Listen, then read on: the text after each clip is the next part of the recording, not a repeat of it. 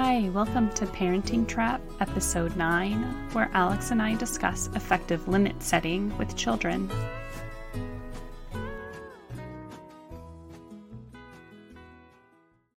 Hi, Barbara. How are you? Hi, I'm good, Alex. Good. Um, I we have fun episode planned today. Yeah, a kind of a sort of continuation, but not entirely. So, um, we talked about in episode seven about two year olds. And I remember um, we touched a lot on like supporting our children emotionally and making sure that they, that um, we, we're sort of their, uh, their emotional safe space and it's okay for your child to be upset.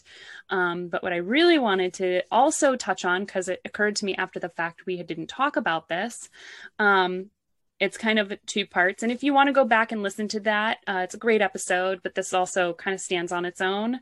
Um, but I thought it would be important to mention that it's important not to create arbitrary rules for your children, no matter the age. And also, make sure that you're setting limits that you can enforce. So don't set arbitrary limits, set limits that you can actually enforce. Yes. So, um, and that yeah. goes for any age, but it's certainly relevant to this two year old. oh, yeah. certainly relevant to that episode as well. Yes. Um, so, what's an arbitrary rule? Okay, that's a great question. An arbitrary rule might be um, you're at the door and you need to get going, and um, you say, "Okay, come on, let's get on your shoes," and your kid's going, "No, I'm not gonna shoes." And you're like, "Oh, come on, we always get on our shoes before we go." And maybe your kids never had an issue with that. Maybe you struggle to get shoes on all the time. Um, do you really need shoes on? Like, does your child need shoes? It's it's um, maybe not something that you need to get into the car seat. You can put them in your pocket or you can stick them in your bag and you can get in the car and or the stroller and take them with you. And when your kid's ready to get shoes on, put shoes on. So yeah. my kids notoriously uh, hate shoes and prefer to go barefoot everywhere. So um, I don't even ask anymore. I pretty much we just go to the car with no shoes, and when we get to the destination, then they want them. They're happy to put them on because uh, usually we go to somewhere where they need to wear shoes, like um, well, restaurants and and playgrounds. Uh, I mean, playgrounds are open now, but rest. Well, I guess everything's kind of opening up. But um, when things used to be open, we yeah. couldn't go in certain places without shoes. Um, so so yeah, we just get in the car without the shoes and put them on when we get there. Yeah, that's yeah, a great, so great nice. solution. Yeah. It is. And it really it cuts back on the fighting. Everyone's happier. It's so nice. Yeah. Yeah. Yeah. That makes sense. I know um just uh kind of another anecdotal story when um I was on a walk with my nearly 2-year-old pretty recently. He's also very anti-shoe and um he took a step off into a little bit of like the side of the um, sidewalk and um, he just kind of froze and i was like what's wrong? And i i said and he, i picked him up and he had all these prickers in the bottom of his foot. It was really oh. like oh. and he he was just like hurt hurt. And i took out the the prickers in the bottom of his foot. And now when i go out to areas that i think might hurt his feet. I mean, that was the sidewalk. I wasn't expecting it at all. I say, Oh, we should get your shoes on. I don't want you to hurt your feet um, if it's something that I I know can be a terrain that's kind of tough on the feet. And now he's like really happy to like readily get his shoes on. So that's like one of those natural consequences. I mean, I would never set up a situation where my child's foot would get, I would never mm. want that for my child. It's certainly not something that I was happy about. But when I remind him that he can hurt his feet now, it's very, uh, it's on his mind and he's um, very, very happy to get his shoes on. So um, Yep. That's a learning experience. Yeah. Yeah. Yeah. We went through a phase where um, my oldest hated pajamas, and now we're actually back there. He went through a phase where he hated them, and then he liked them, and now he hates them. But when he was really young, um, we, uh, my partner at the time, did not want him to go to bed without pajamas. And I kept saying, just let it go. Like, who cares? yeah can Who cares? sleep without pajamas. And he actually prefers it now that he's older. So that might have just been that might just be a preference. Yeah. Yeah. yeah. Um, and I don't know. I don't know why parents um get or uh, any sort of caretaker gets so obsessed with sort of creating these rules like we think it's important for some reason but um uh, you know it's like really i mean a lot of these are clothing that we're talking about but this extends anywhere um when you create a power struggle with your child about something like that it um it kind of creates this it's gonna it's to possibly get worse and worse every time too. So it can escalate and once you start to let it go you realize one how silly it is and and two how um how much just your day goes smoother with your child. Your child's so much happier. You're so much happier. And um yeah. So when when you have rules that are important because wearing shoes does need to be a thing sometimes. There's some things you can't do without shoes. Yeah. um, it's easier when we explain why and when we do that sometimes we can get creative with the solution.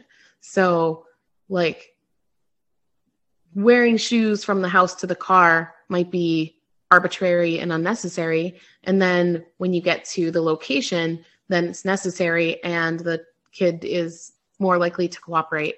Um, so explaining all the rules when you set them, explaining why they're rules is very helpful. Yeah. That's great. That's great. Because then your kid might go, Oh, yeah, I do want to go into the restaurant. And this is the way to go into the restaurant. Um, and well, and sometimes they come up with a creative solution too. So um, if you say, Well, this is why we don't do it, then the kid might say, Well, this, what if we do that instead? And they might surprise you and uh, giving them that autonomy, like the reasons, and then some autonomy behind it is awesome. That's a great point. Yeah. Um, mm-hmm. I love that. Mm, perfect. Feel perfect. validated and heard. And heard, yes. yeah. And in the event that um, your child is, still doesn't want to say um, put on their shoes and you guys need to get into the store or whatever it is, or you're going to a park or a zoo, you know, it's okay to um, kind of move forward with with confident momentum. I hear you don't want your shoes on but we have to get in there. We have people we're going to meet. I'm going to put your shoes on so we can go. And again like that like we talked about in episode 7 support them emotionally and just understand that for them they're really unhappy about it and um and and just give them that empathy. Yep. So yep. yeah. Um yeah and that and that i think ties into our next uh, yes. point, which is only hold limits, only make limits that you can physically hold. Yes. Yes. Um, which is a great yeah. one. Um, so I think uh, so, so often uh, uh, one thing that comes to mind that uh, here parents do a lot is they try to control what their child says. So um, they might try and control the words that are coming out of their child's mouth but that's not really something that we can uh, we ha- we have control over. we have control over what comes out of our own mouths, and um, your child is going to learn very quickly that that you cannot actually enforce language. So that that's one that's on the top of my mind right now. Um, yes, every time we try to make a limit that we don't actually have control over and a child challenge, challenges us, then it turns into a power struggle and the child learns that we don't actually have control. Um, and then our only recourse is to try and use punishments and rewards to get them to cooperate as best as possible. Some kids are going to to do that. Like there's some personalities that, that'll work. Um, other personalities, it does not, and it backfires and it gets worse, and you have to escalate, and then n- no one wins.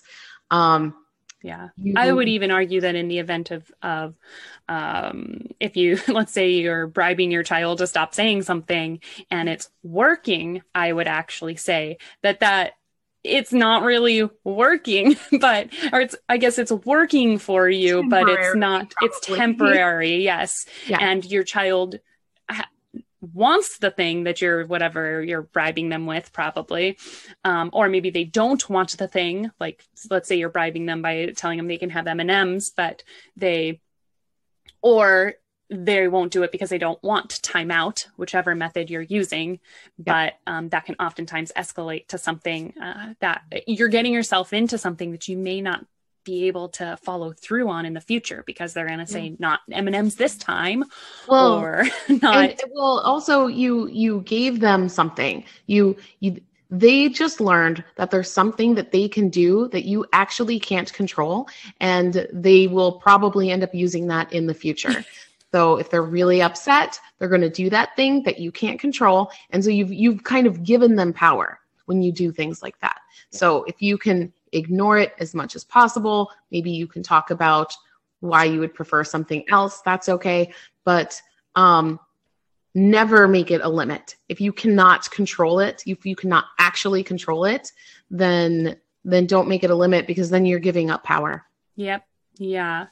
Um, so, and you kind of touched on it a second ago. So, what do you do? What do you do when, let's say, for the example of language, um, what do you do when your kid's saying something you don't want them to say? Let's say it's a naughty word or it's, uh, they're saying something that's kind of mean or offensive to someone, um, someone, you know, you're worried that your child might offend someone. Um, what do you do? Yes. Um, I try to focus on the emotion behind the words because usually when they say things like that, it's coming from a a place like with strong emotions, like they're really upset.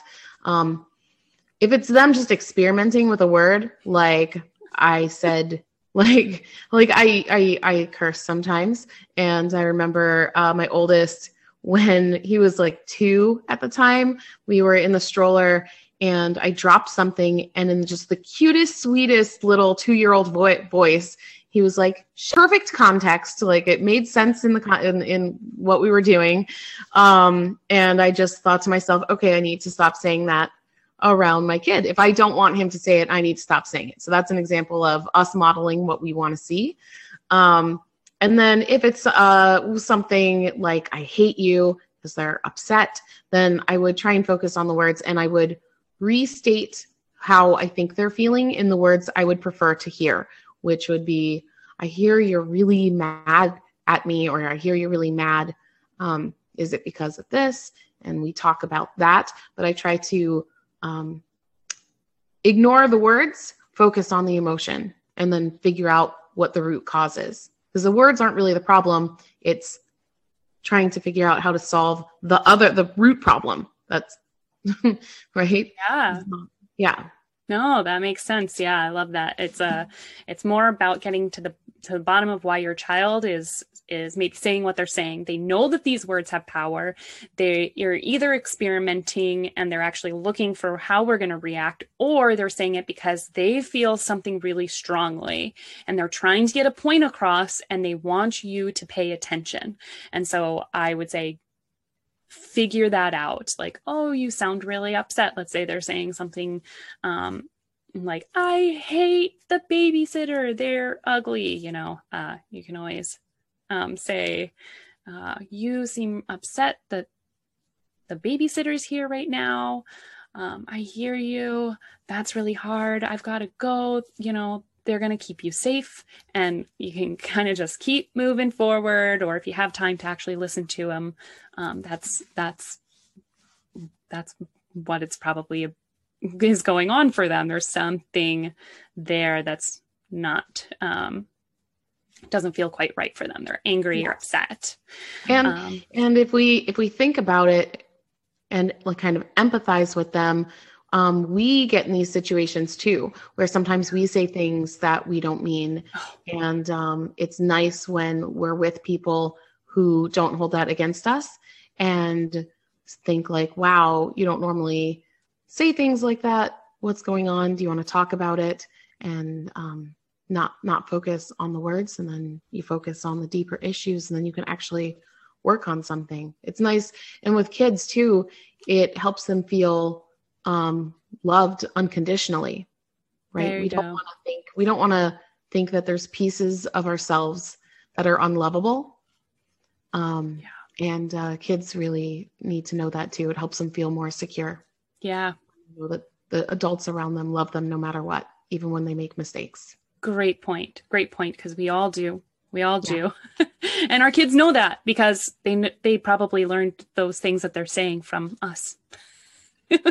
you know, whether it be because we got cut off in the car and they're sitting in the car seat and you say something nasty about that person or whatever it is, they learn, I mean, yeah, they can learn it from other other influences in their lives too, but let's face it, we I think we can all um, admit that we've we've made slip ups in front of our children plenty of times and we give ourselves grace and we should give our children grace too.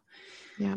And we also I think sometimes kids say things because they might have heard it somewhere and they repeat it, but they don't even necessarily know what it is.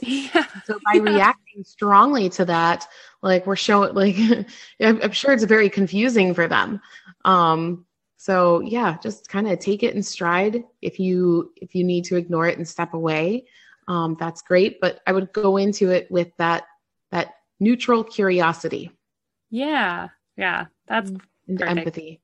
Empathy. Mm-hmm. Yeah. we seem to always keep coming back around to that. So that's a big piece. it's a big piece. Yeah, we'll have to do a nice deep dive on that sometime. But um, yeah, well, it's I mean it's a big it's a big piece in all human in- interactions. It is. It is. Yeah. Um, well, on that note, I think we'll wrap this episode up. Uh, you can send us uh, your questions, questions at parentingtrap.com. Um, you can always, um, I try to keep up on the YouTube comments. So sorry if I've uh, slipped, if you guys have commented and I've kind of haven't gotten back to you quickly. I'm trying to keep up on it. And um, we will see you guys soon. Like and subscribe. Like and subscribe. That's right. Thanks a lot, guys.